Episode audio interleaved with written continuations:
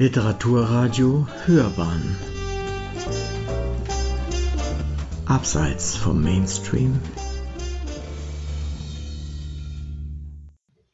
Wenn ich mich heute an den Frühling erinnere, in dem wir an die Küste zogen, dann denke ich meist an dein Haar, daran, wie die Sonne sich darin fing, wie der salzige Wind deine Locken in Unordnung brachte, die unheimliche Eleganz darin, wie die Farben sich in deinem Gesicht ergänzten, das blonde Haar, die grünen Augen, die gebräunte Haut.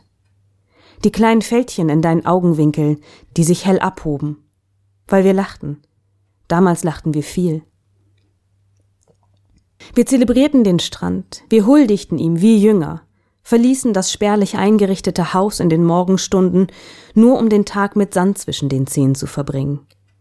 Wir saßen im scharfen Gras, bauten Sandbogen wie Kinder, ließen uns von den Wellen über den Strand jagen.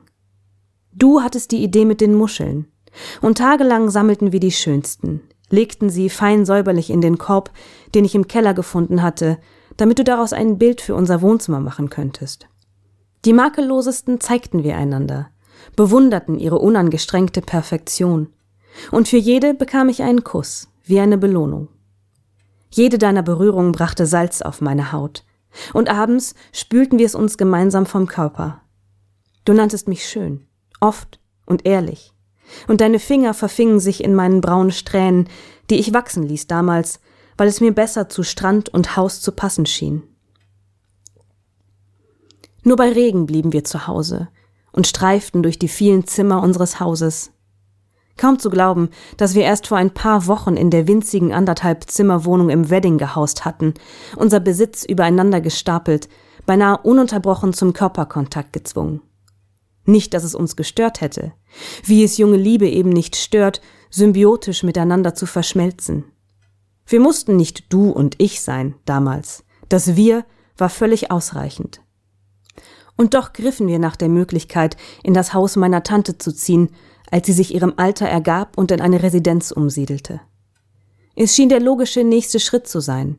Du Platz für ein Atelier, ich baute den Wintergarten zu einem Tanzsaal aus nicht mehr den ganzen Tag getrennt voneinander sein, sagtest du, und es schien die Erfüllung all deiner Träume zu sein. Wir verließen Berlin im Rausch und vermissten es nicht, oder zumindest sagten wir uns das, ließen es nicht zu, an Altem zu hängen, und wenn unsere Freunde anriefen, luden wir sie zu uns ein, ans Meer. Und wenn sie dann vor unserem Haus standen und sich ergossen in Bewunderung, wenn sie die kleinen Verzierungen über den Fenstern entdeckten oder das Buntglasfenster im Windfang preisten, dann sah ich den Stolz in deinem Gesicht. Den Frühling über richteten wir das Haus ein mit Möbeln, die wir gebraucht kauften oder auf dem Sperrmüll fanden. Meine Finger waren übersät mit Splittern, die du mir mit einer Stecknadel aus meiner Haut grubst. Weißt du noch, wie wir die Couch durch das Wohnzimmer schoben? Wir stritten uns, du wolltest sie vor dem Fenster, ich wollte sie vor dem Kamin, bis wir an ihr rissen. Die Kratzer sind heute noch in den Dielen. Dann schrie ich dich an, du wolltest gehen, ich hielt dich fest, und wir liebten uns auf der Couch. Sie steht immer noch an dem Platz, an dem wir sie damals gelassen haben, schräg zwischen Terrassentür und Bücherregal. Sie steht im Weg, eigentlich, und niemand hat jemals lange auf ihr gesessen. Als der Sommer kam, hatten wir die Räume erkundet, hatten das Schlafzimmer mit einem Bett ausgestattet, das so breit war, dass wir einander suchen mussten. Ich hatte im Dorf ein paar Eltern dazu überredet, ihre Kinder zum Ballettunterricht zu mir zu schicken, und ihr schrilles Gekreische scheuchte dich aus dem Haus an den Strand.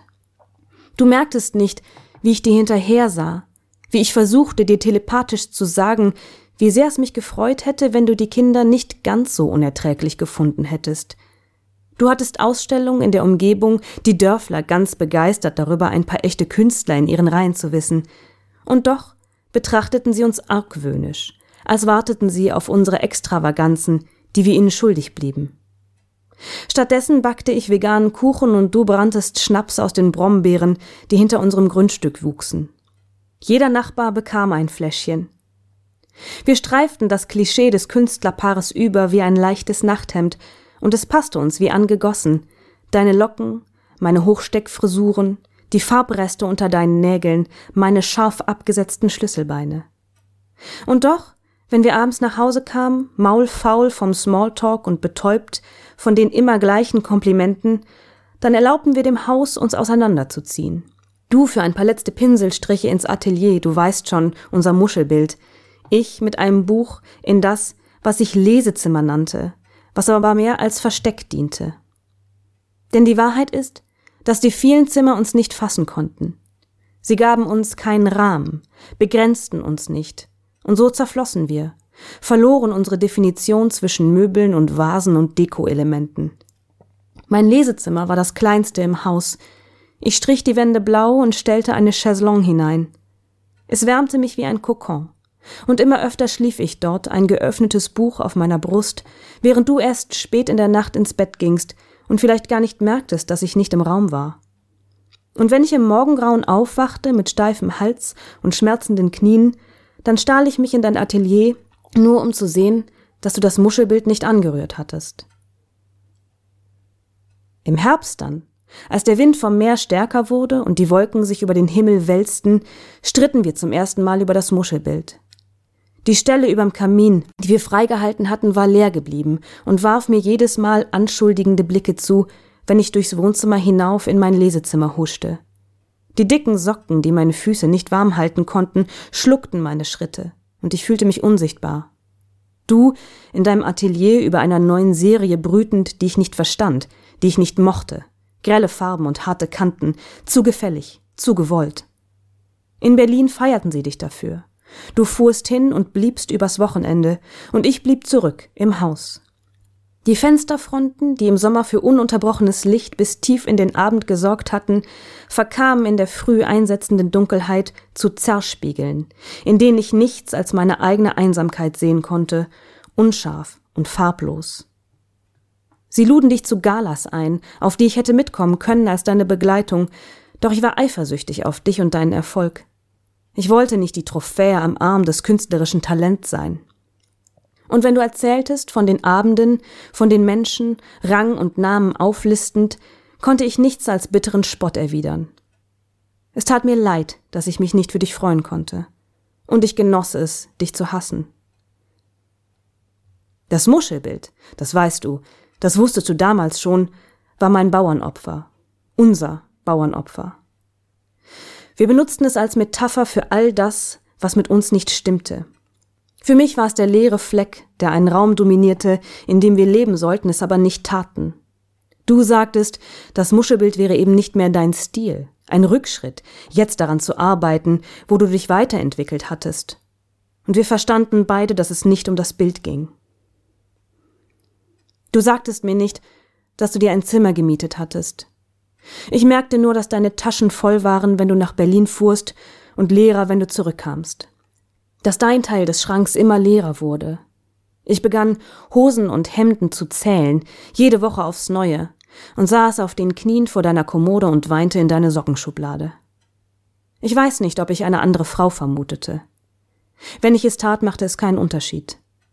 Der Betrug war kein sexueller. Alles um mich war unseres, dieses Haus, alles in ihm, sogar ich selbst, mein Körper, meine Pläne, meine Sehnsüchte waren unsere. Alles gehörte zur Hälfte dir, doch du wolltest es nicht mehr. Und meine schmalen Schultern schienen nicht gemacht für das Gewicht. Das Aufstehen wurde schwerer, jeden Morgen, meine Schritte schleppend, der Rücken gebeugt. In Berlin hatte es geschneit, und du wolltest bei dem Wetter nicht fahren. Das war deine Ausrede, weil du nicht sagen konntest, dass du nicht zurückkommen würdest.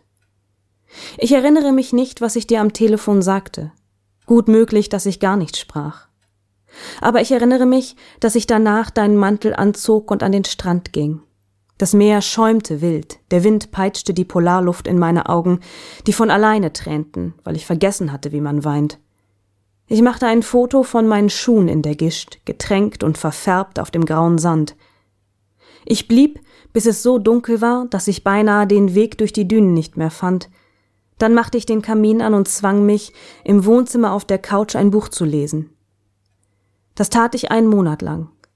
Dann hängte ich das Foto von meinen Schuhen an die Stelle über dem Kamin. Das Muschelbild wolltest du nicht mitnehmen, als du deinen Kram holtest. Es steht im Keller. Die Schale mit den Muscheln, die wir gesammelt haben, hat einen Platz im Tanzsaal gefunden. Die Kinder sehen sie gerne an.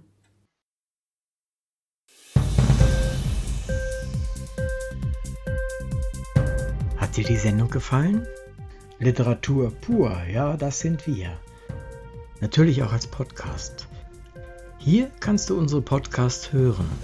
Anchor, Spotify, Apple Podcast, iTunes, Google Podcasts, radio.de und viele andere mehr.